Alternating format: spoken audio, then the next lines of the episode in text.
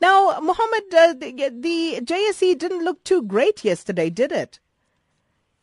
No, in fact, we had red pretty much across the board. And in fact, the sell-off started off early in the morning. So we tracked Asia weaker, as we discussed on, on, on the show.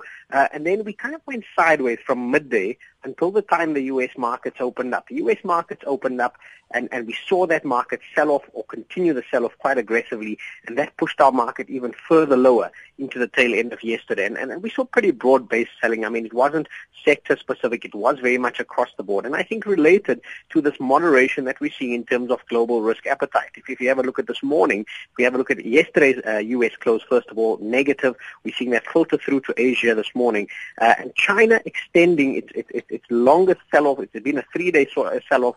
Um, I think that's the longest sell-off it's had this year. Remember, the Chinese market has been outperforming, but overnight we actually saw some reports, first of all, of the extension of the sell-off from China, but then also that authorities are continuing to curb uh, trading or, or, buying shares on the Chinese exchange on margin. And I think that also weighing on some sentiment in Asian markets. Uh, undoubtedly, I certainly expect that to filter through to our own market uh, in the early trade this morning. And then uh, U.S. private sector job creation has also slowed, Mohammed. Yeah, so yesterday we, we had these ADP, that's the private sector jobs numbers out of the U.S. Uh, a lot of people see this as, I guess, the, the precursor to the, the, the bigger numbers, the non-farm payrolls, the jobless claims that we have out today, in fact.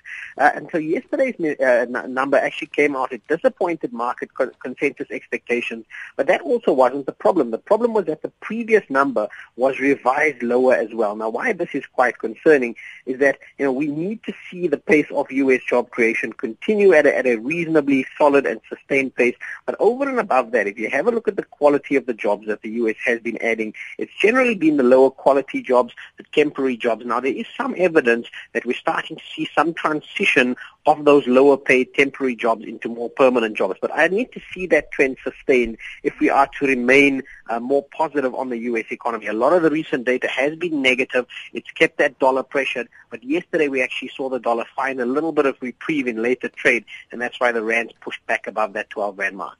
And Mohammed, just briefly, if you could just put into uh, you know perspective for us exactly what's happening with the Sanral story, uh, Sanral putting uh, bond auctions on hold. W- what does that mean?